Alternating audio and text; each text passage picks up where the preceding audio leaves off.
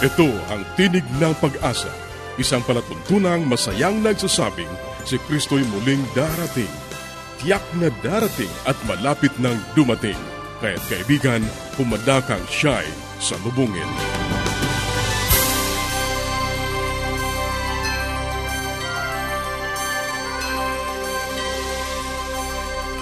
Ang programang ito ay inihahatid ng Adventist World Radio – at ako ang iyong kaibigan, Nar Caranza, nag-aanyaya na samahan niyo kaming muli sa 30 minutong paglalahad ng mga kaalaman sa malusog na pangatawan, masaya at matatag na sambahayan at higit sa lahat sa pagtuklas ng pag-asa na nagmumula sa Biblia.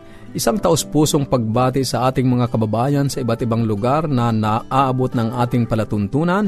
Masaganang bagong taon po sa inyong lahat. Ang wika ni Apostol Pablo sa Filipos 3.13 at 14, Isang bagay ang ginagawa ko, nililimot ko ang mga bagay na nasa likuran at tinutungo ang mga bagay na hinaharap nagpapatuloy ako tungo sa mithiin para sa gantimpalan ng dakilang pagtawag ng Diyos kay Kristo Jesus.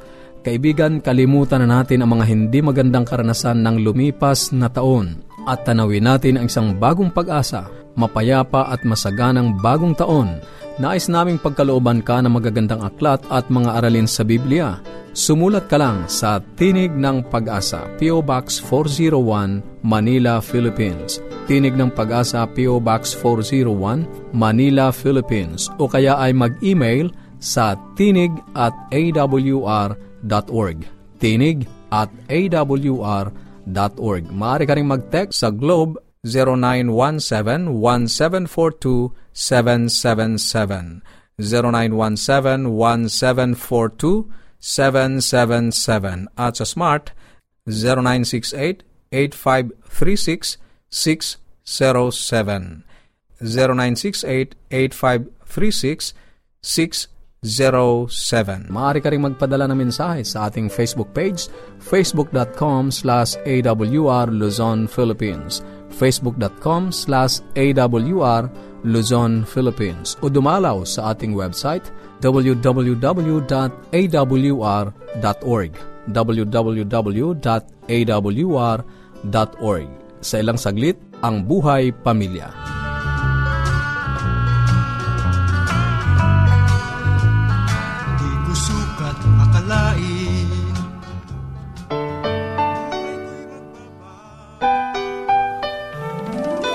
Tayong mga Pinoy, mataas ang pagpapahalaga sa pamilya.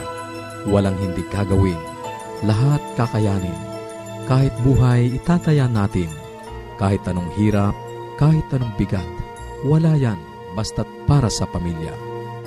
Muling magpapatuloy po ang ating programang Buhay Pamilya. Gaya ng ating pinag-aaralan ay dumako na tayo sa emotional development. Ano po?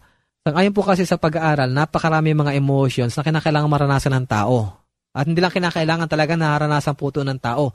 Kasi kung hindi nyo maharanasan ng mga bagay ito, marahil there's something wrong. Ano ho? Marahil meron pagkakamali o marahil meron tayong problema. Biro mo, mali na ang ginawa. Biro mo, nasaktan ka na, inabuso ka na, hindi ka pa rin nakaramdam ng anger. Ano mangyayari, no? Kaya kinakailangan maramdaman ng isang tao yung anger na to. Pero syempre, kagaya na sinasabi ko sa inyo, meron naman tamang uri ng paghawak ng anger. Meron din tamang uri ng release of anger.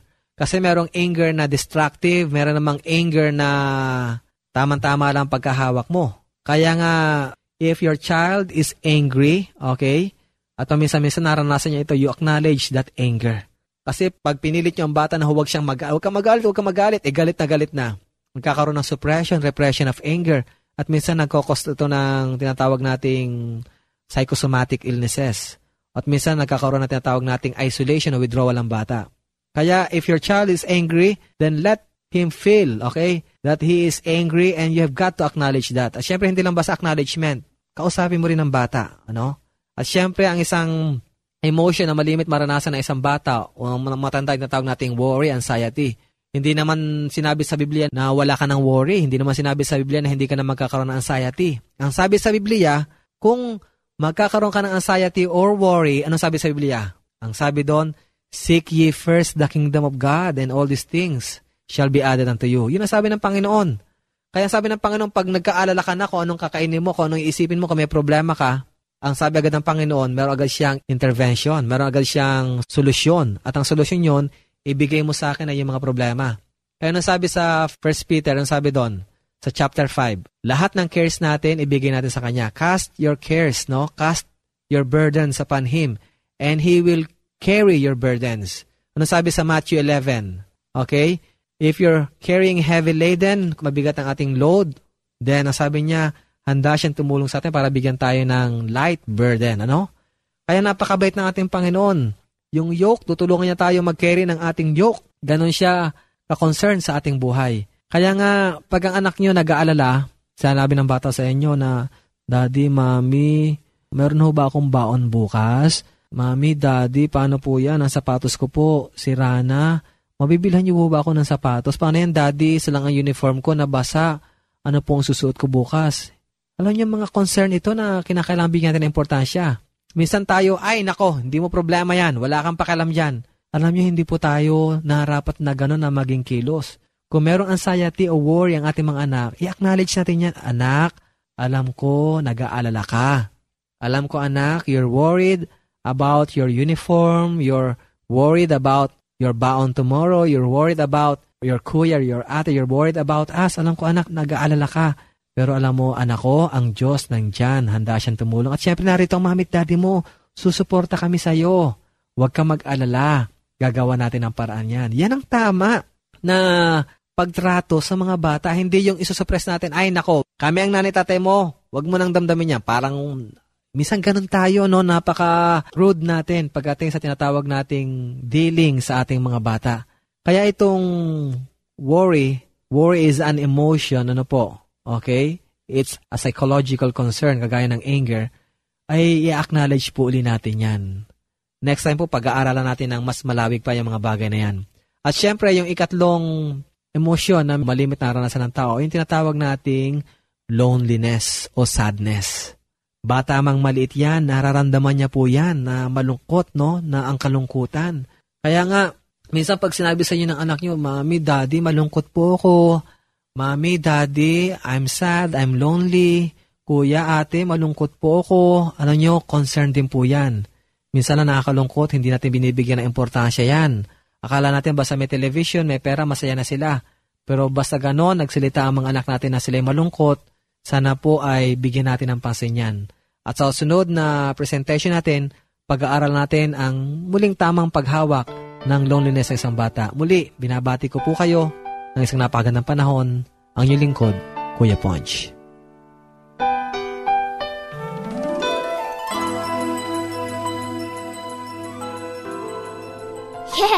Dad and Mom are coming. I wish my parents will come too.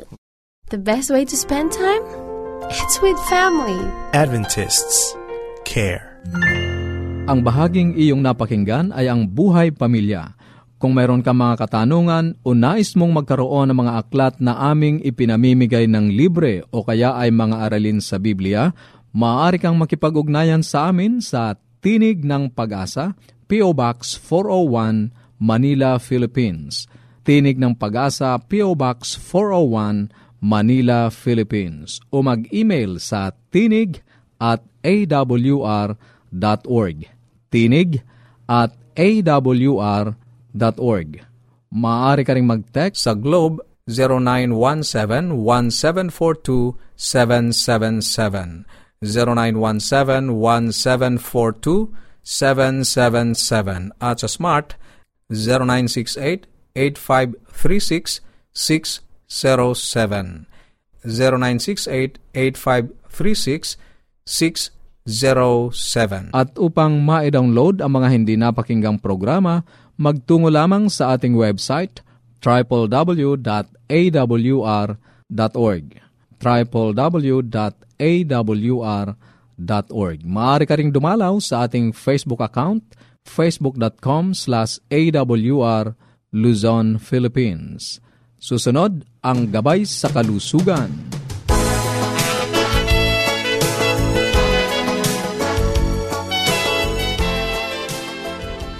Isa pong magandang araw na naman sa ating mga tagapakinig. Ako po'y nagagalak dahil nandito na naman tayo at magkakasama-sama sa ilang minuto na naman nating talakayan. Ito ay tungkol sa ating mga kalusugan. Ako po si Dr. Linda Limbaron, ang inyong doctor sa Himpapawid. At ito pong nagdaang araw ay naumpisahan na po natin ang pag-uusap tungkol sa bato no or sa urinary tract system no or ang daanan ng ating ihi at sinimulan ko na nga po muna sa pag-describe ng ating kidneys or ng ating bato. Sabi ko ito ay dalawang organ o kaliwa at kanan na natatagpuan sa may bandang likuran or sa may itaas ng balakang at ito ay parang kasinlaki ng ating kamao. Ngayon, ano ba ang function ng ating kidneys? Alam nyo, kung i-examinin po yung bato, no? Let's say hihiwain mo yan sa gitna at titingnan mo sa microscope, ito ay naglalaman ng milyon-milyon na maliliit na mga filters. So, ano ba yung filters? Pangsala. Alam niyo po ba na ang ating katawan ay hindi lamang sa bituka nagtatapon ng waste product, di ba? Pagka po tayo kumain at yung mga bagay na hindi na na-absorb ng ating katawan, ito po ay itinatapon o di kaya kung meron man tayong na-absorb at uh, kailangang itapon, ito po ay dinadaan sa abdo at lumalabas din po sa ating dumi sa bituka. Ngunit ang ibang importante ding waste products ng ating katawan ay inilalabas din po sa pamamagitan ng ating kidneys or ng ating bato. At hindi lang po yan ang mga pansala natin sa katawan. Ang ating pong baga ay nagsasala rin. Ang mga ibang toxic materials ay nilalabas din yan sa ating baga or ng through the gases, no? At ang ating kidney, ang unang-una po niyang function ng bato ay magsala ng mga ano, ng mga waste products. Ibig sabihin, dyan po dumadaan ang ating dugo, no? At napakaliliit po yan, milyon-milyon. Isipin nyo na lang, sa size ng isang kamao, ay milyon-milyon ang mga tinatawag natin dyan na filters, no? filtration areas yan, sinasala ang mga chemicals na dapat itapon at ang mga chemicals na kakailanganin ng ating katawan. Yung like yung mga ammonia or yung mga creatinine, ano, itinatapon po yan at mga waste products po ng ating katawan. At ano pa ang ibang function, no? Maring hindi nyo ito malalaman ay ang kidneys ay may kinalaman din sa endocrine system or ito ay nagpo-produce din ng hormone. Alam niyo po ba na yung mga pamumula ng dugo natin, ang pag-produce ng ating bone marrow ng red blood cell ay kinokontrol din po yan ng ating kidneys, no? Nagpo-produce po ang ating bato ng hormone na tinatawag na erythropoietin. Ito po ay hormone or chemical na nagbibigay signal sa ating uh, bone marrow para mag-produce ng pula ng ating dugo, yung mga red blood cells. Kaya malalaman po ninyo na isang symptoms ng may mga damaged kidneys, no, yung kidney failure na kinakailangan mag-dialysis or mag-transplant ay nangangailangan po silang salina ng dugo, sila po yung mga namumutla. Kasi po wala na pong nagbibigay ng signal sa bone marrow na mag-produce ng red blood cells, no? Itong tinatawag na erythropoietin. Kaya yan po ang isang function niyan. At ano pa, bukod sa pagtatapon ng waste product ay nagbabalanse din po ng tubig at ng electrolyte sa ating katawan. Kasi pag mainit po ang panahon at hindi po tayo nakakainom ng marami, let's say very busy sa trabaho, ano po ang gagawin ng kidneys? Magko-conserve po yan ng water. No, iingatan po niya na huwag tumapon lahat ng tubig para hindi tayo ma-dehydrate. Lalo na kung lumabas tayo sa labas, tayo napawisan, so natapon ng fluid ng katawan natin, i-conserve niya yan. So, minsan baka madalang lang ang ating pag-ihi at uh, kung minsan pa nga ay napakakaunti at uh, ito ay concentrated. Ngunit kung malamig naman ang panahon, ano, let's say nasa air condition room ka or tag-ulan, ano, mayat maya ay nagpupunta tayo sa banyo. Bakit ba tayo laging naiihi, no?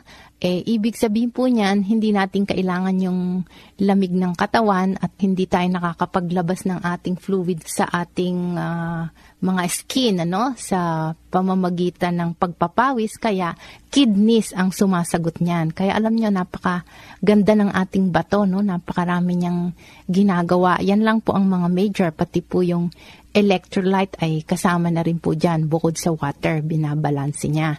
So hanggang dito na lang po muna tayo. Okay, hanggang sa susunod po, huwag kayong magsasawa. Paging Dr. Rodriguez, you're needed at room 321. Dr. Rodriguez, Mrs. Martinez, room 321, please. Kailangan na po nating i-dialysis ang asawa ninyo. New outlook and a healthy lifestyle makes a big difference. Adventists care. Ang katatapos na bahagi ay ang gabay sa kalusugan. Para sa inyong mga katanungan o anuman ang nais ninyong iparating sa amin, maaari kayong sumulat sa Tinig ng Pag-asa, P.O. Box 401 Manila, Philippines. Tinig ng Pag-asa, P.O. Box 401 Manila, Philippines. O mag-email sa tinig at awr.org. Tinig at awr.org. Maaari ka ring mag-text sa Globe 0917-1742-777. 0917-1742-777. At sa Smart, 0968-8536-607. 0968-8536-607. Dadako na tayo sa ating pag-aaral ng Biblia. Kumusta ka, kaibigan? Muli, narito ang iyong kaibigan sa Himpapawid, Pastor Romeo Mangiliman. Dadako tayo sa ating pag-aaral sa Laysay, ika-33. Ang wika sa atin ay ganito, God's forgiveness is not limited, but our acceptance of His forgiveness can be. Ang ating pagtanggap ng pagkapatawad ng Diyos ay maaring mahangganan ngunit ang kanyang pagkapatawad ay walang hangganan. Inisip niyang ang kanyang ginawa ay isang sakdal na krimen. Ilang taon nang matagumpay ang kanyang mga panukala. Ang kanyang pagkatrabaho ay naging matagumpay.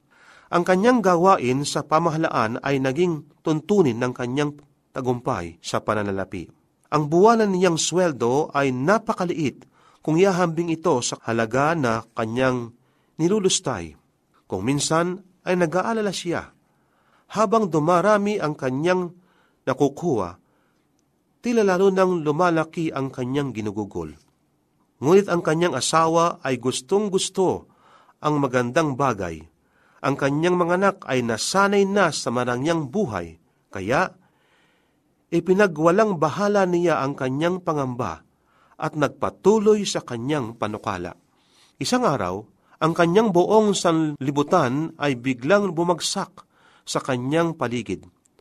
Ang mga tagasuri ay hindi inaasang dumating at wala na siyang pagkakataon na pagtakpan ang kanyang mga maling ginawa.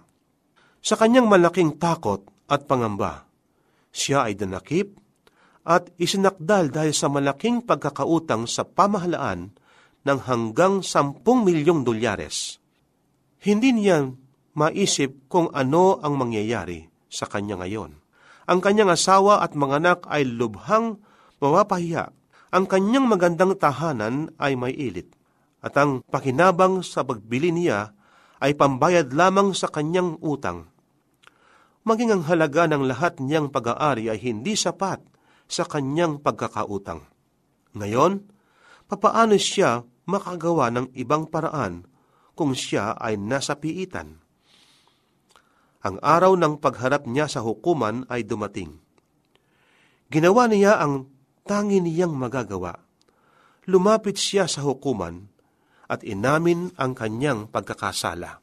Ipinagkaloob niya ang kanyang sarili sa habag ng hukuman na humihingi ng panahon upang makaganting loob.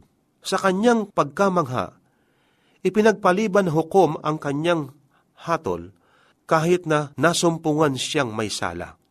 Lubas siyang ng hukuman na isang malayang tao, ngunit hindi siya tunay na malaya, sapagkat ipinasya niya na kanyang babayaran sa anumang paraan ang salapi niyang nilustay.